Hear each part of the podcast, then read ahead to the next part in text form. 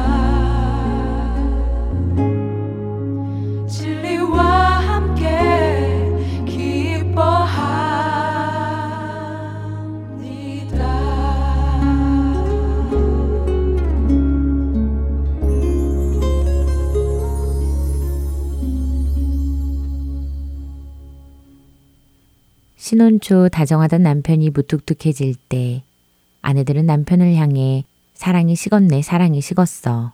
라고 곧잘 말을 합니다. 배우자가 조금만 섭섭한 말을 하거나 자신의 마음을 몰라준다고 생각되면 사랑이 식어서 그런 것이라고 이야기하지요. 꼭 그렇지만은 않을 텐데 말입니다. 그런데 남편과 아내 사이에서 사랑이 식는다는 것이 그것이 정말 가능한 이야기일까요? 정말 사랑은 뜨거워졌다가 식었다가 하는 것일까요? 먼저 그것부터 살펴보겠습니다. 사랑에 해당하는 헬라어 단어를 살펴보면 사랑이 식는다고 말하는 이유를 알 수 있을 것 같습니다. 헬라어에는 사랑이라는 단어를 표현하는 단어가 4개 있는데요. 스톨게, 에로스, 필레오, 아가페입니다. 스톨게는 인간의 본능에 근거한 사랑으로 본능적인 애정의 감정, 의무감에서 드는 사랑이지요. 부모나 자녀 사이에 존재하는 사랑 또는 가족 구성원 사이에 존재하는 사랑을 말한다고 합니다. 또 반려견에게 드는 감정 같은 것도 포함을 한다는데요. 이 사랑은 본능에 근거하기 때문에 생길 수도 있지만 사라질 수도 있습니다. 두 번째로 에로스는 우리가 잘 아는 것처럼 성적인 사랑을 의미합니다. 이 사랑은 성경에서는 쓰이지 않는 단어입니다. 상대의 신체적인 매력에 이끌리고 강한 육체적 자극을 필요로 하는 관계를 원하는 사랑을 말합니다. 이 사랑은 자신이 받을 것을 먼저 추구하는 매우 자기중심적인 사랑인데요. 자신이 받기 위해서 상대에게 주는 조건부적인 사랑입니다. 이런 사랑을 하는 연인 관계를 잘 살펴보면 성적으로 잘 맞는 이상적인 연인들이 만나서 함께 살아야 함을 결혼의 중요한 가치라고 생각하지요. 동거를 해본 후 성적으로 서로 만족함을 느끼면 결혼하는 것이 옳다고 여기는 남녀 관계, 결혼은 하지 않고 동거를 택하는 남녀 관계, 동성애로 육체적인 만족만을 채우는 관계 등이 여기에 해당된다고 합니다. 간혹 연애할 때 갖는 성관계는 그 순간 사랑했기 때문에 죄가 아니라고 말하는 사람들도 보게 됩니다. 하지만 이런 주장은 사랑을 육체적인 사랑, 곧 에로스에 국한시켜 생각하는 것이기 때문에 잘못된 판단을 하는 것입니다. 성경은 성관계를 부부 안에서만 있을 수 있는 것으로 말씀하십니다. 그 외의 관계는 모두 죄라고 말씀하십니다. 고린도전서 7장 2절은 그런 점을 더욱 확실하게 해주지요. 세 번째로 필레오는 친구들 사이에서 느껴지는 감정을 표현한 것입니다. 이 사랑은 함께함으로 기뻐하고 주는 것과 받는 것을 함께 원하고 기뻐한다는 것에서 에로스와는 다르지요. 이 사랑은 서로에게 친절하고 존중해주는 관계입니다. 그리고 마지막으로 아가페 사랑이 있는데요. 이 단어는 애청자분들도 많이 들어보신 단어라고 믿습니다. 요한이 하나님의 사랑을 기록할 때 사용한 단어입니다. 이 사랑은 자신이 받을 것을 계산하지 않고 주는 사랑이며 자기 희생적인 사랑입니다. 책임과 의무를 다하는 사랑이며 무조건적인 사랑이지요. 하나님께서 우리에게 보여주신 사랑이 바로 이 아가페 사랑인 것입니다.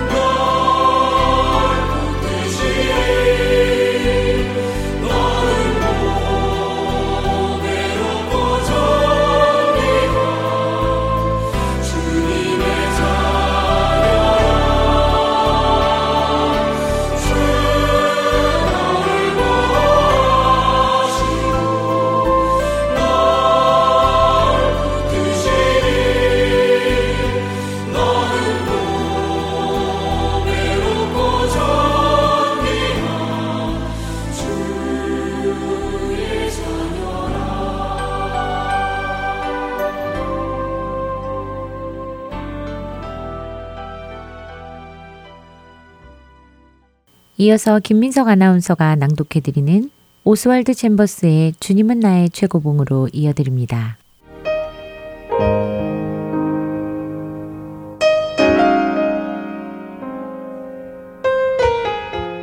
이로써 그 보배롭고 지극히 큰 약속을 우리에게 주사 이 약속으로 말미암아 너희가 정욕 때문에 세상에서 썩어질 것을 피하여 신성한 성품에 참여하는 자가 되게 하려 하셨느니라.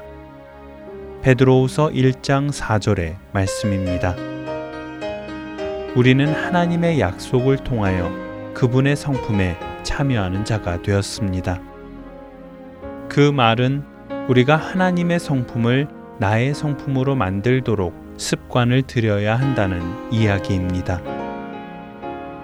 그중 가장 먼저 길러야 할 습관은 하나님께서 이미 모든 것을 준비해 두셨음을 깨닫는 습관입니다. 많은 경우 우리는 오, 저는 도저히 감당할 수 없습니다. 라고 말합니다. 하지만 이런 말은 마치 하나님 아버지께서 그 자녀인 우리에게 한 푼도 주고 싶지 않아 하는 인색한 분으로 만드는 말입니다. 많은 성도들이 하루를 끝마치면서 휴, 간신히 오늘을 끝마쳤네. 정말 힘든 하루였어. 라고 말합니다. 그리고 마치 이렇게 말하는 것이 겸손이라고까지 생각합니다. 그러나 사실 전능하신 하나님의 모든 것이 주 예수님 안에서 우리의 것입니다. 우리가 주님을 순종하기만 하면 주님은 바다의 모든 마지막 모래알까지 그리고 가장 먼 별까지 사용하셔서 우리를 축복하실 분이십니다. 그러니 우리에게 난관이 온다 하더라도 무슨 상관입니까? 하나님이 함께 하시는데 난관이 무슨 문제가 되겠습니까? 우리가 자기 연민이라는 비참한 영적 사치에 빠지면 우리는 우리 삶 가운데서 하나님의 풍요함을 잃어버리게 되는 것입니다. 또한 더 나아가 다른 사람들로 하여금 하나님의 공급하심을 받지 못하게 방해하는 것이기도 합니다. 자기 연민보다 더 심각한 죄가 없습니다. 그 이유는 자기 연민은 하나님을 우리의 마음 보좌에서 몰아내고 자기 유익을 보좌에 두는 것이기 때문입니다. 자기 연민은 우리의 입을 열어 불평을 쏟게 하며 우리 삶을 끝없는 영적 갈증에 빠지게 합니다. 이러한 상태에서는 사랑스러운 모습도 덕스러운 모습도 없습니다. 하나님께서는 우리가 나의 모든 근원이 하나님께 있다는 것을 배울 때까지 우리의 헛된 불을 우리로부터 제거하십니다. 만일 하나님의 위엄과 은혜와 능력이 우리 안에 나타나지 않고 있다면 하나님께서는 그 책임을 우리에게 물으십니다.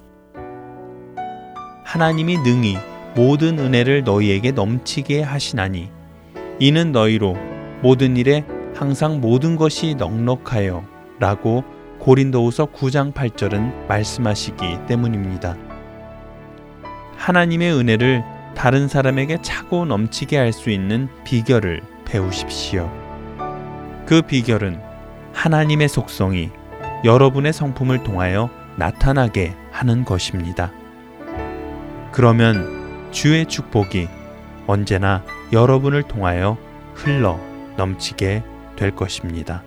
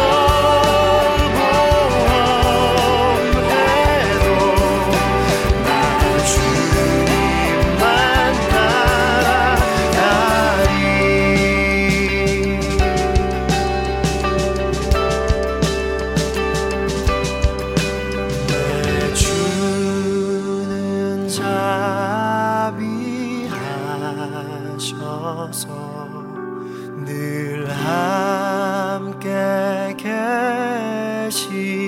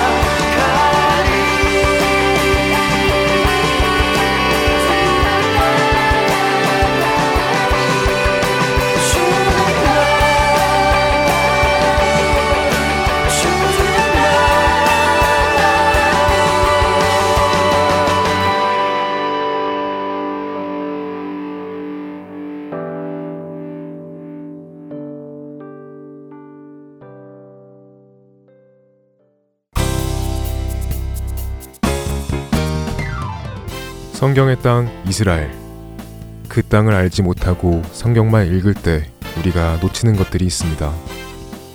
성경의 지리적 배경과 역사적 배경을 함께 공부하며 다윗의 일생을 따라 성경 속으로 여행을 떠나는 프로그램. 베들레헴에서 예루살렘까지. 이스라엘에서 사역하시는 유병성 목사님께서 주안의 하나 일부에서 여러분을 초대합니다.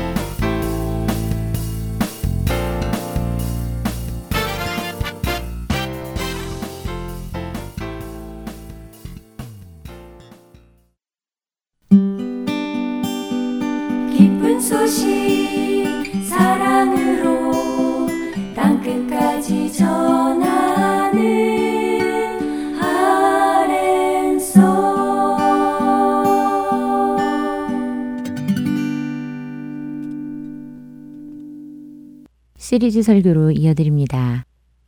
캐나다 밴쿠버에 위치한 그레이스 한인교회 박신일 목사님께서 요나서 3장 1절에서 10절 말씀을 본문으로 한 사람에게 주신 사명이라는 제목의 말씀 전해 주십니다. 많은 은혜 받으시기 바랍니다.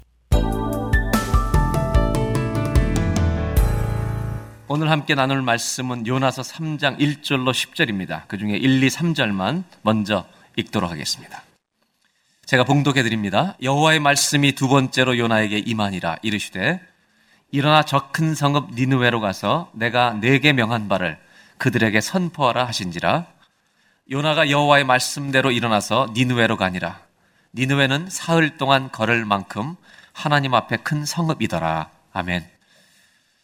우리가 예수를 믿게 되면요 예수를 믿는 순간 거듭난다고 말하는데 거듭나는 순간 모든 그리스도인들은 하나님의 사명을 갖게 되는 줄로 믿습니다. 이걸 우리가 알고 사는 것이 굉장히 중요합니다. 물론 어린아이가 태어나면 자기가 이 땅에 왜 태어났는지 아기들은 알지 못합니다. 그러나 스무 살, 서른 살이 돼서도 인생의 사명을 모르고 살아간다면 그 사람은 악입니다. 물론 사명을 발견하는 데는 시간이 걸릴 수 있지만 분명한 것은 우리가 예수를 믿고 거듭나는 순간 우리 모두는 하나님이 주신 사명을 가지고 다시 태어나는 것입니다. 사명을 보면 여러 가지 사명이 있습니다. 첫째는 우리 모든 성도들은요, 도덕적 사명이 있습니다. 하나님 우리에게 온전하라, 경건하라고 말씀하십니다. 예수님을 닮아가라고 말씀하시죠. 또 한 가지 사명은 관계적인 사명입니다. 그것은 하나님을 사랑하고 이웃을 사랑하라는 사명입니다. 세 번째로 선교적인 사명이 있습니다. 예수를 만난 사람들은 예수를 전해야 되는 사명이 있다는 것입니다. 이 세 가지 사명뿐만 아니라 우리가 육신을 가지고 이 땅에 살아가는 동안 세상에 대해서 우리 삶에 대해서 가정을 부양하고 일을 해야 되는 우리에게 맡겨준 하나님의 일에 대한 사명이 있습니다. 그 일은 성실함으로 감당해야 됩니다. 이 네 가지 종류의 사명 중에 어떤 것 하나라도 잘 감당하고 있다면 그 사람은 참 귀한 그리스도인일 수가 있습니다. 그러나 하나님께서 더 원하시는 건 뭐냐? 이 네 가지의 사명을 균형 있게 간직하며 살아가는 것입니다. 혹시 한 가지 사명에 너무 집착해서 다른 사명을 소홀히 한다면 인생에 문제가 생길 수 있습니다. 여러분, 우리 안에 나는 선교하고 싶어서 너무너무 불이 타는데 자기가 맡겨진 일에 대해서는 하나도 안 하고 있다면 그 사람은 조금 쉬어야 됩니다. 자기 일에 충실한 자리로 돌아가야 합니다.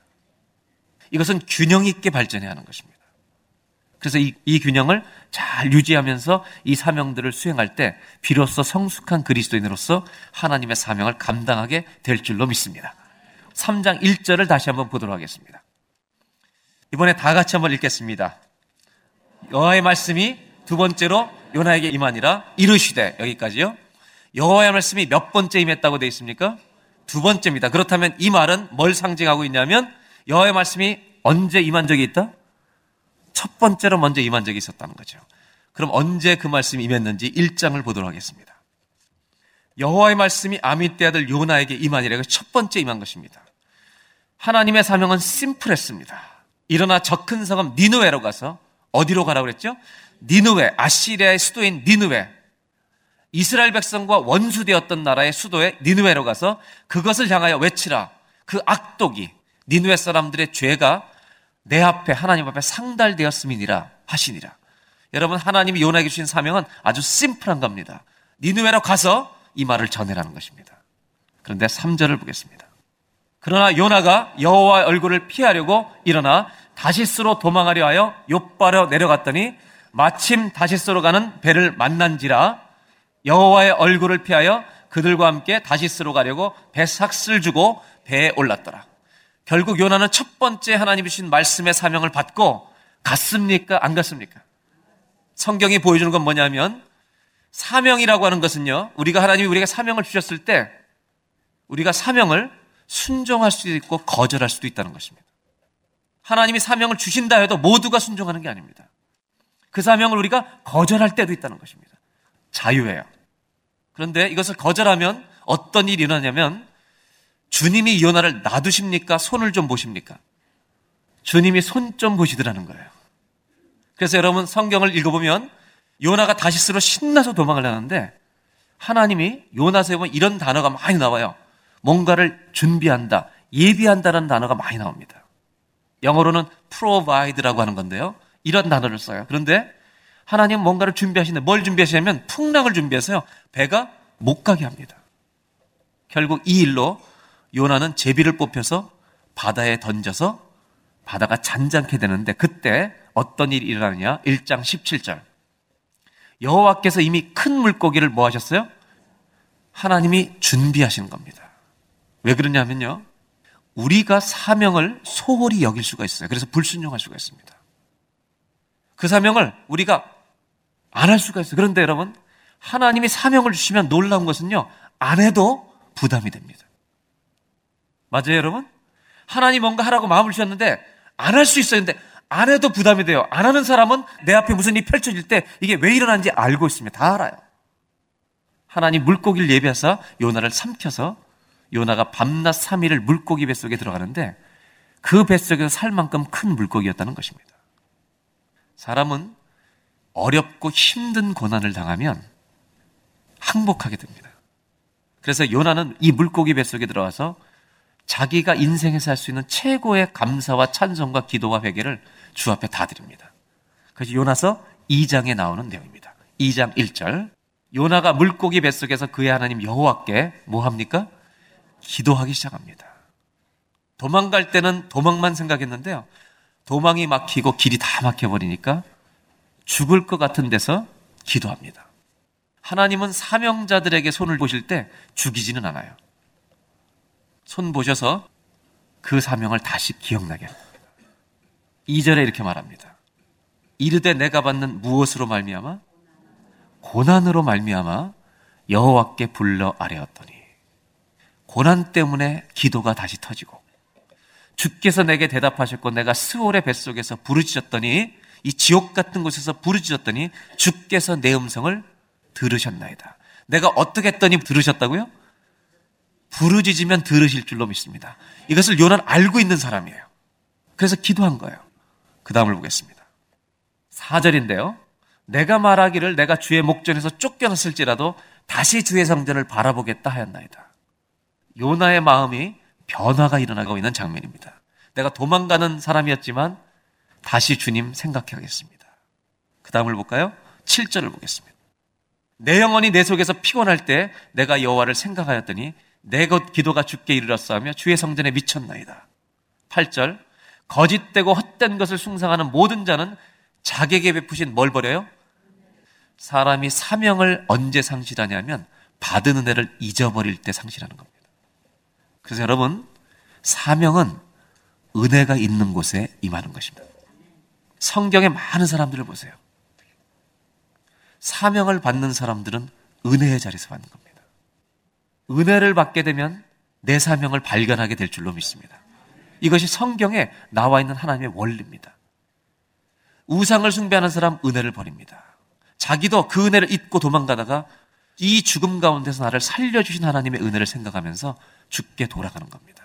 그 다음에 구절 나는 감사하는 목소리로 죽게 제사를 드리며 나의 소원을 죽게 갖게 했나이다. 구원은 여호와께 속하였나이다 하니라.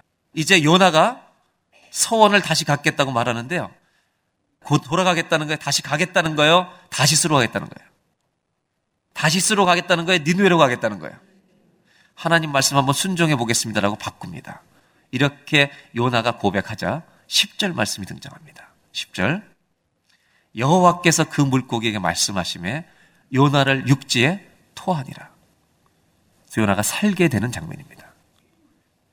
여러분, 하나님이 요나를 살려주신 이유가 뭘까요? 어디로 가라고? 저와 여러분을 살게 하신 이유가 뭘까요?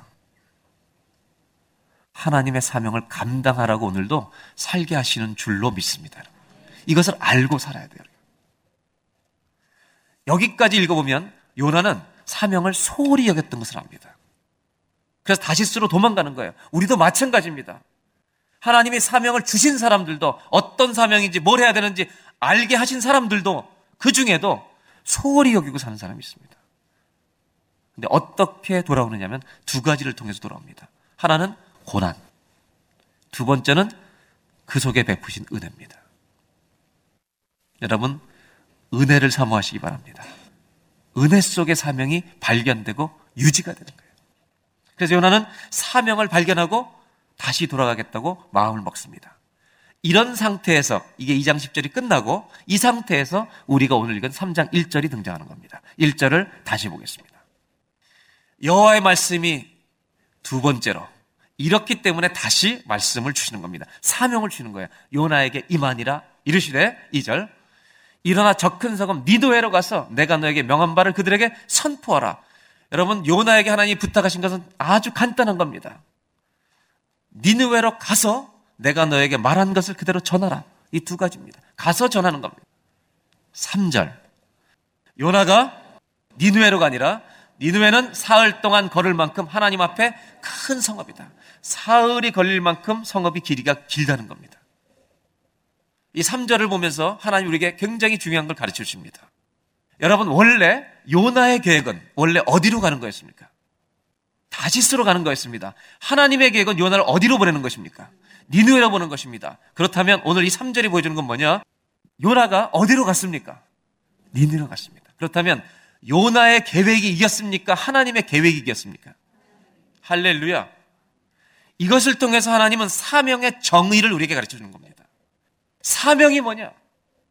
이 미션이라고 하는 것이 뭐냐? 사명은 한번 따라 하실까요? 첫 번째로 사명이란 하나님의 계획이 나의 계획을 이기는 것입니다. 내 인생 가운데 하나님의 계획이 내 계획을 이겨버리는 거예요. 그것이 사명이에요, 여러분. 이것을, 자기 것을 포기하고 하나님의 계획을 취할 수밖에 없게 되는 거예요. 여러분, 하나님은 아무리 요나가 하나님의 사명을 잊어버려도 하나님은 하나님 주신 사명을 절대로 결코 잊지 않으십니다. 우리 한 사람 한 사람에게 하나님이 어떤 사명을 주셨을 때 우리는 잊어도 하나님은 잊지 않으십니다. 다시 기억나게 하십니다. 사명에 순종하는 길은 물론 쉽지 않습니다. 그러나 하나님은 우리에게 중요한 사명을 주셨을 때 그 사명을 이루시게 하기 위해서 우리의 길을 때로 막기도 하시고 방해도 하시고 고난을 통해서 그 속에 은혜를 통해서 하나님이 나에게 원래 주신 사명을 정말로 감당하게 하신다는 겁니다. 그래서 은혜가 없는 사명자는 위험해요. 쉽게 포기할 수 있어요. 그것을 소홀히 여길 수 있어요. 하나님은 은혜를 주시면서 끌고 가시는 거예요. 여러분, 은혜가 있는 곳에 사명이 있어요. 그리고 주님의 계획을 우리 계획으로 이길 수가 없어요. 이사야를 보세요. 이사야 6장에 보면 하나님의 임재와 체험, 그 은혜 속에 들어갈 때 그가 손을 들잖아요. 주여 저를 보내소서. 은혜 없이는 사명이 없어요. 사명은 하나님의 계획이 내 계획을 이기는 것입니다. 그 다음 3장 4절을 보겠습니다. 요나가 그 성읍에 들어갑니다. 하루 동안 다니며 외쳐 이르되 40일이 지나면 니느웨가 무너지리라 하였더니 하나님 말씀하신 대로 니느웨 가서 말씀을 전합니다. 그런데 5절 니느웨 사람들이 하나님을 믿게 됩니다. 말씀을 믿고 아 우리가 잘못했구나. 금식을 선포하고 높고 낮은 자를 막론하고 굵은 베옷을 다 입고 회개에 들어갑니다. 6절 일이 니누의 왕에게 들림에 왕이 보좌에서 일어나 왕복을 벗고 굵은 베옷을 입고 제 위에 앉으니라. 왕부터 평민까지 다 회개하는 거예요. 7절 왕과 그의 대신들이 조서를 내려 니누에 선포하여 이르되 사람이나 짐승이나 소떼나 양떼나 아무것도 입에 대지 말지니 곧 먹지도 말 것이요 물도 마시지 말 것이며 철저한 금식을 하는 겁니다. 8절 사람인데 짐승이든지 다 굵은 베옷을 입을 것이요 힘써 하나님께 부르짖을 것이며 사람이든지 짐승이든지 다 베옷을 입히게 하고요. 중요한 것을 하나 합니다. 힘써 하나님께 부르짖을 것이며 정말 하나님 큰일 났습니다. 우리가 주 앞에 회개합니다. 간절하게 기도하는 거예요. 여러분 요나가 이런 기도했죠. 내가 부르짖음에 주께서 들으셨나이다. 요나는 이런 신앙을 가지고 있는 사람이에요.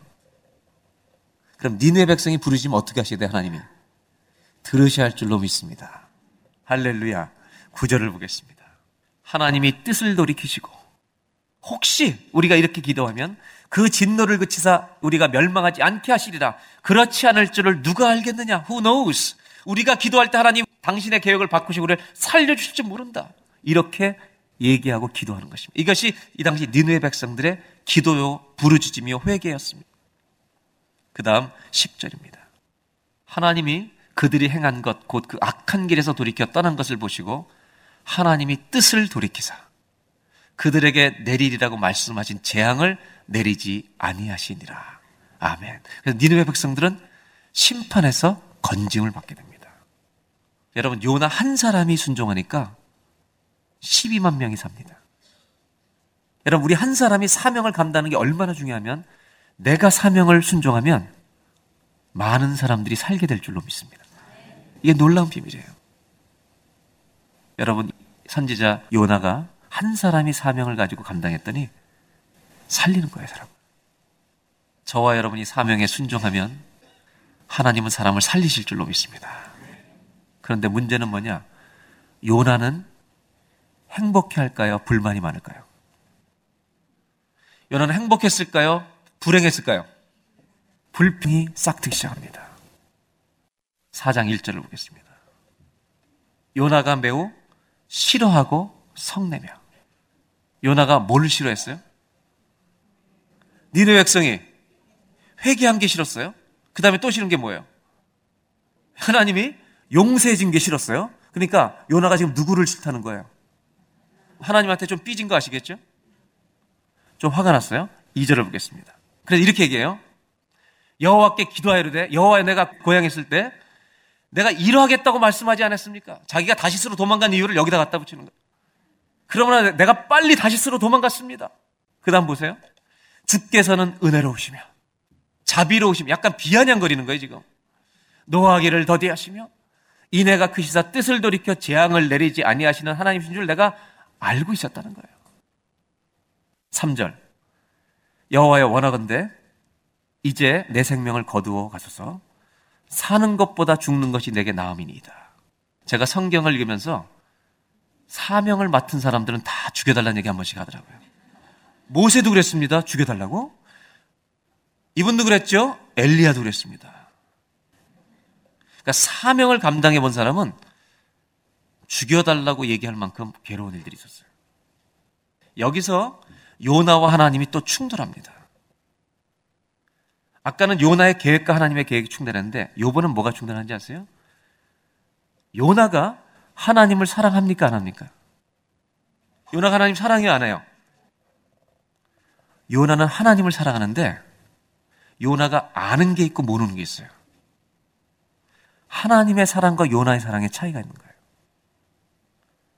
여러분 요나에게 니누웨는요 원수의 나라입니다. 그냥 우리 한국 사람들한테 쉽게 설명하는 길은 그냥 일본 가서 복음을 전하는 거예요. 그것도 우리를 핍박했던 사람들. 여러분 우리가 일본이 망하길 바라지 않지만 그냥 신앙적으로 대답하지 말고 감정적으로 일본 잘 되기 바라세요?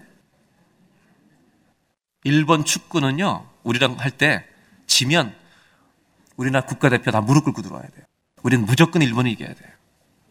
여러분 일본도 사랑하시기 바랍니다. 요나가 모르는 게 뭔지 아세요? 하나님을 사랑했는데 하나님이 니느웨를 사랑하는 걸 몰랐어요. 이 사명을 전하러 갔는데 이 사명을 수행은 하는데 이 사명을 전하는 하나님의 마음 속에 뭐가 있는지 몰랐어요. 다르게 표현하면 사명은 알았는데 사명을 주는 목적을 몰랐던 거예요. 자기가 예언자로 가서 선포했으면 자기를 좀 영광스럽게 살려주시면 안 돼요? 그래가지고 좀 다 예언한 대로 쫙 일어나서 여호와의 불이 임하고 막 해가지고 그럼 자기는 정말 빛나는 스타 그 시대 요나 그럼 세계가 달하는 선지자가 되는 거예요. 여러분 하나님의 사명을 감당할 때 조심해야 될 게 있어요. 자기가 드러나려고 하면 안 돼요. 내가 드러나려고 하면 안 돼요. 그러면 사명의 목적을 잃어버려요. 요나는 이 과정을 통해서 사명만 수행하는 자가 아니라 사명의 목적, 하나님의 마음 안에 중심에 뭐가 있는지를 나중에 깨닫게 됩니다. 여러분, 사명에 순종하는 사람의 복이 있어요. 사명을 감당할수록 하나님의 마음을 깊이 알게 될 줄로 믿습니다. 그것이 사명을 감당하는 자의 축복이에요. 4장 4절. 여호와께서 이르시되 네가 성내는 것이 옳으냐? 네가 성내는 것이 옳으냐? 네가 사명을 수행하는 중에 이 사명에 담겨 있는 나의 마음, 내 마음 속에 중심에 있는 저들까지 사랑하는 내 마음을 너는 모르느냐? 하나님은 요나에게 그것을 가르쳐 주시는 거예요. 사명의 목적이 뭐냐? 한번 따라 하실까요? 사명의 목적은 죽어가는 영혼을 살리는 것입니다. 이게 목적이에요. 요나가 멋있는 선지자가 되는 게 아니에요. 요나가 자기 말이 능력이 있고 정말 권세가 나타나고 이것이 중요한 게 아니에요. 하나님은 요나의 사명을 통해서 이루고자 하는 것은 죽어가는 영혼을 살려내는 거예요, 여러분. 이것이 모든 사명의 목적인 거예요. 그러나 요나는 사명을 수행하고 상처를 받아요. 그 이유는 하나님이 너무 선하셔요. 그러나 하나님과 이런 대화를 통해 요나는 하나님의 마음을 더 깊이 헤아리기 시작합니다. 아, 주님은 이런 분이구나. 저 원수 같은 니네 사람들을 하나님은 사랑하시는구나. 아직 다 깨닫지 못해요. 요나서 끝에 가서 깨달아요. 4장 5절을 보겠습니다. 요나가 성읍에 나가서 그 성읍 동쪽에 앉아 거기서 자기를 위하여 초막을 짓고 그 성읍에 무슨 일이 일어나는 것을 보려고 요나는요 끝까지 기다려요. 요나 대단한 사람이 보면 끝까지 진짜 한번 망하게 하시나 안 하시나 보는 거예요. 그 그날에 앉아 있습니다. 6절. 요나스에 가장 많이 나오는 동사 중에 하나가 프로바이드예요. 예비하셨다는 거예요. 하나님이 여호께서 이번에 뭘 준비하세요? 박넝쿨을 예비하세요. 큰 이파리. 요나를 가리게 하셨으니 이는 그의 머리를 위하여 그늘이 지게 하며 그의 괴로움을 면하게 하려 하심이더라. 더운데 그늘이 지니까 너무 좋은 거예요. 그래서 그 다음 문장 다 같이 읽겠습니다. 요나가 박넝쿨로 말미암아 크게 기뻐하더니 사람은요 이 나뭇잎 하나 때문에 very happy 할 수 있는 사람이에요. 요나가 이것 때문에 행복한 거예요. 근데 7절. 이번에 하나님 뭘 준비하세요? 벌레를 준비하세요. 저는 이 성경을 읽으면서 참 하나님 고생 많으시다. 우리 때문에 너무 고생 많으신 거예요. 벌레를 예비해서 박넝쿨을 다 갉아먹게 하세요. 8절. 해가 뜰 때 하나님의 뜨거운 동풍을 예비하셨어요. 뭘 예비하셨어요? 뜨거운 바람을 준비하셨어요. 해는 요나의 머리에 쬐며 요나가 혼미하여 스스로 죽기를 구하여 이르되 사는 것보다 죽는 것이 내게 나으니다. 이제 이게 입에 뱄어요. 9절. 하나님이 요나에게 이르시되 내가 이 박넝쿨로 말미암아 성내는 것이 어찌 오르냐 하시니 네가 어떻게 화낼 수 있는 권리가 너한테 있는 거야? 이렇게 얘기했어요. 그가 대답하되 내가 성내어 죽기까지 할지라도 오리. 너 이렇게 화낼 권리가 있어 그랬더니 Yes I do. I'm angry enough to die. 저는요 여기다 제목을 붙였어요. 막 나가는 요나. 하나님이 불쌍해 너무. 요나 한번 써보겠다고 별걸 다 준비하시고 제가 이걸 읽으면서 이런 생각했어요. 이번에 요나서를 다시 쫙 읽으면서 하나님 요나 때문에 굉장히 고생하셨구나. 맞죠, 여러분? 한번 따라 하실까요? 하나님은 나 때문에 고생 많으셨습니다. 우리 여기 앉혀놓느라고 고생 많이 하셨어요. 앞으로도 고생문이 훤하세요, 주님은. 왜? 아직도 사명대로 안 사는 사람이 많으니까. 또 여러 가지 동풍, 풍랑 준비하실 거예요. 그래서 기어코 우리를 쓰실 줄로 믿습니다. 이때 10절에 하나님께서 이렇게 말씀하십니다. 여호와께서 이르시되 네가 수고도 아니하고 재배도 아니하고 농사도 안 지고 하룻밤에 났다가 하룻밤에 말려버린 이 박넘쿨 하나도 네가 이렇게 소중히 여겨? 이게 너한테 그렇게 소중해? 그렇다면 내 마음을 생각해봐라. 11절. 하물며 이 큰 성읍 니느웨에는 왼쪽으로 가야 되는지 오른쪽으로 가야 사는지 길도 알지 못하고 분별하지 못하는 자가 심한 여명이 있는데 내가 이들이 그냥 죽는 것을 바라겠느냐 이 녀석아.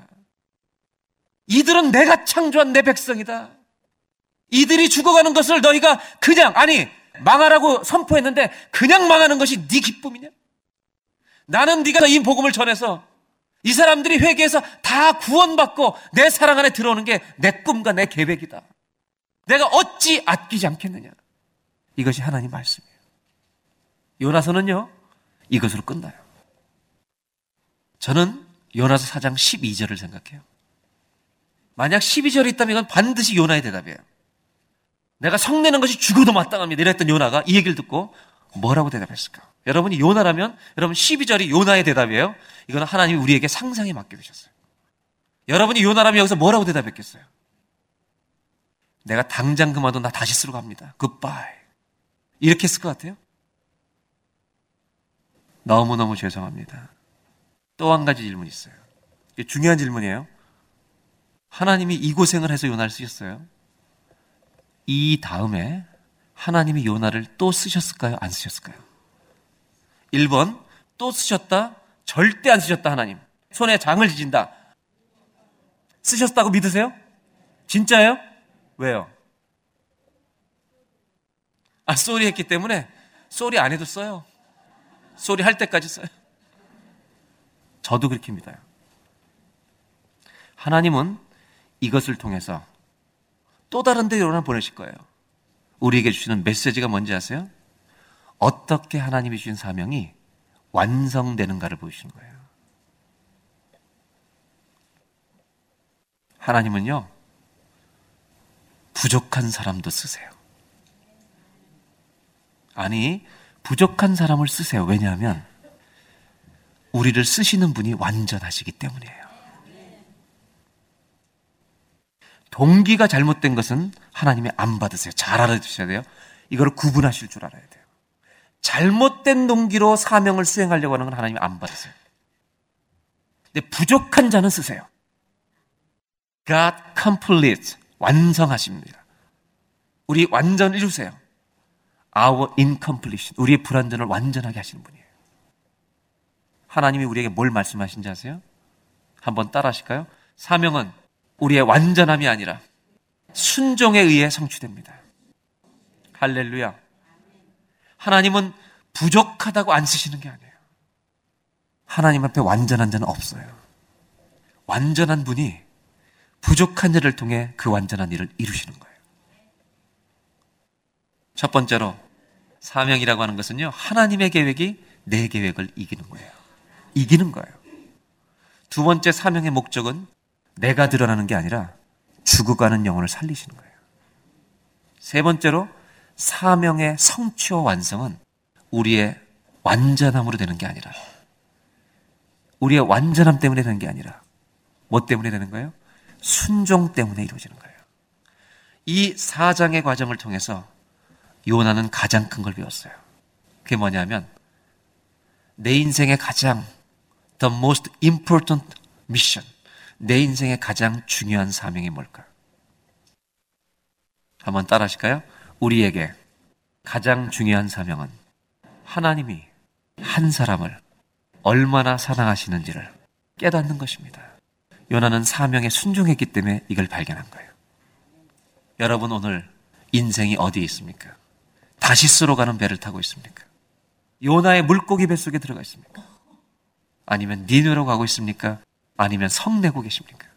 오늘 이 예배를 통해 하나님, 하나님이 한 영혼을 얼마나 사랑하신지 이것을 깨닫는 것이 우리에게 가장 중요한 미션이라는 것을 발견하는 인생이 되게 하여 주옵소서.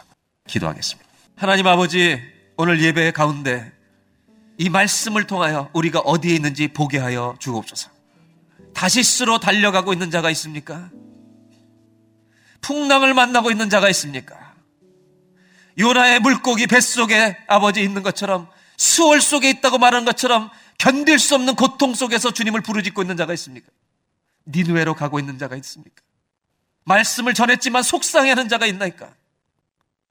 하나님, 가장 중요한 사명, 한 영혼을 얼마나 사랑하시는가? 그것을 깨닫는 예배가 되게 하여 주옵소서. 네가 박넝쿨 하나 이렇게 소중하냐? 키우지도 않고 재배하지도 않고 농사지도 않은 이 박넝쿨 하나 때문에 그렇게 기뻤느냐? 네가 이것을 귀하게 여긴다면 내가 창조한 니누의 백성 12만 명을 내가 사랑한 것이 어찌 마땅하지 않느냐? 누가 나를 위하여 죽어가는 영혼에게 예수를 전하러 달려가는 사람이 될 것이냐? 교회가 될 것이냐? 하나님이 주신 사명 없이 사는 사람이 없도록 한 영혼을 사랑하는 주의 마음을 가슴에 품고 평생을 살아가는 인생과 믿음의 가문을 건축하게 하여 주옵소서. 우리가 가진 모든 것으로 하나님의 사명을 완수하는 부족하지만 순종하는 우리 모두가 되게 하여 주옵소서. 예수님의 이름으로 기도합나이다.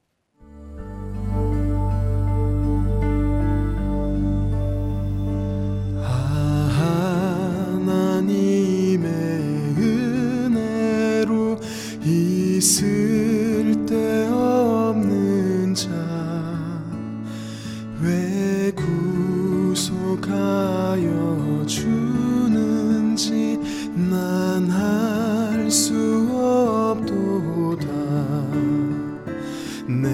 믿고 또 의지함은 내 모든 형편 잘하는 주님.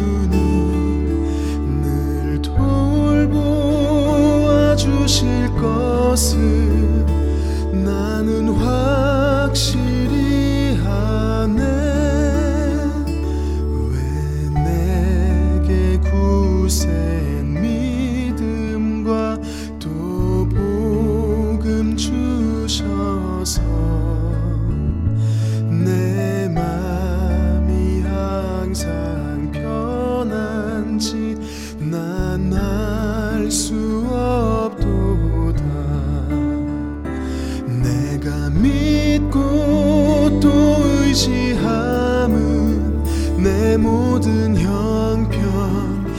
잘 아는 주님 늘 돌보아 주실 것을 나는 확실히 하네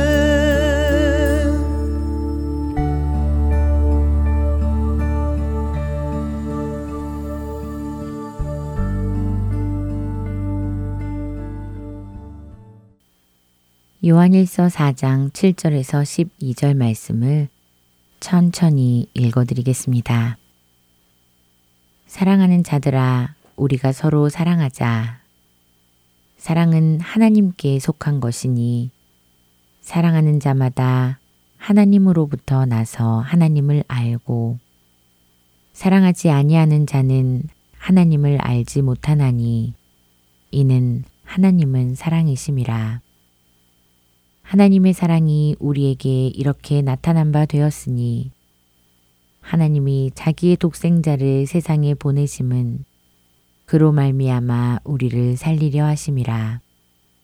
사랑은 여기 있으니 우리가 하나님을 사랑한 것이 아니요 하나님이 우리를 사랑하사 우리 죄를 속하기 위하여 화목제물로 그 아들을 보내셨음이라.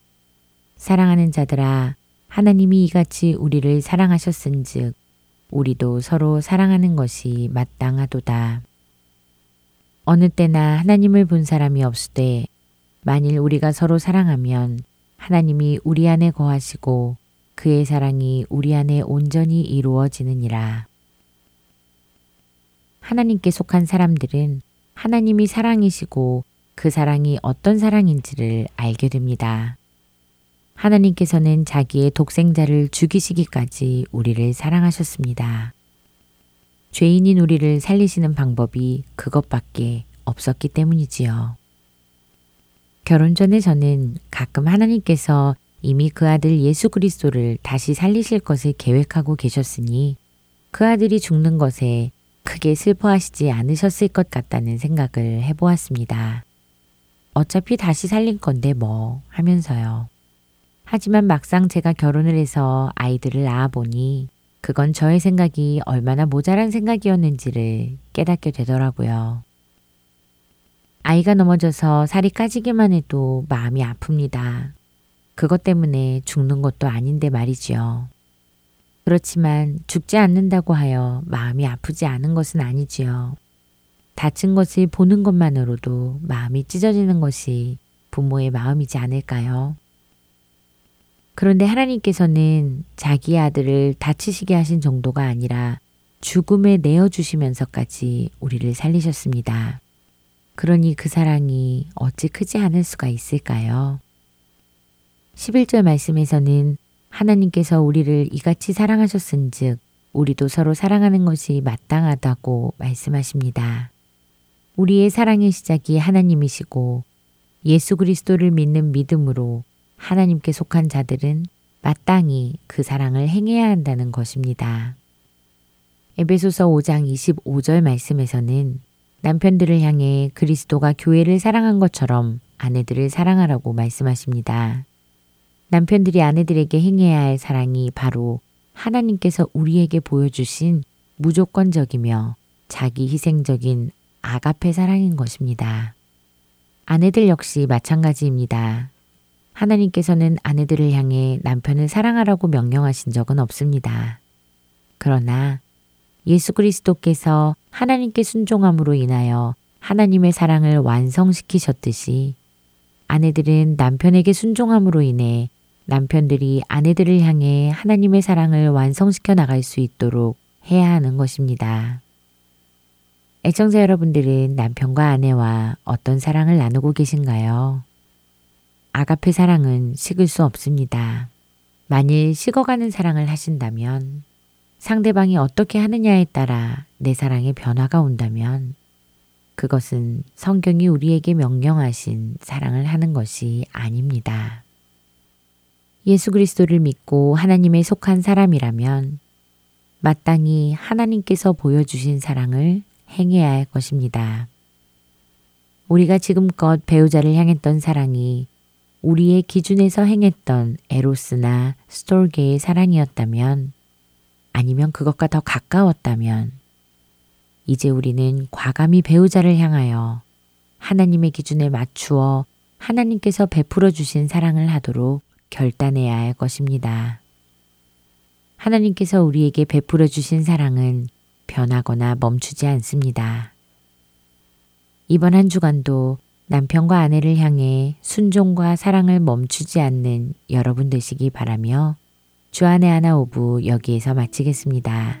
지금까지 구성과 진행의 김지영이었습니다. 안녕히 계세요.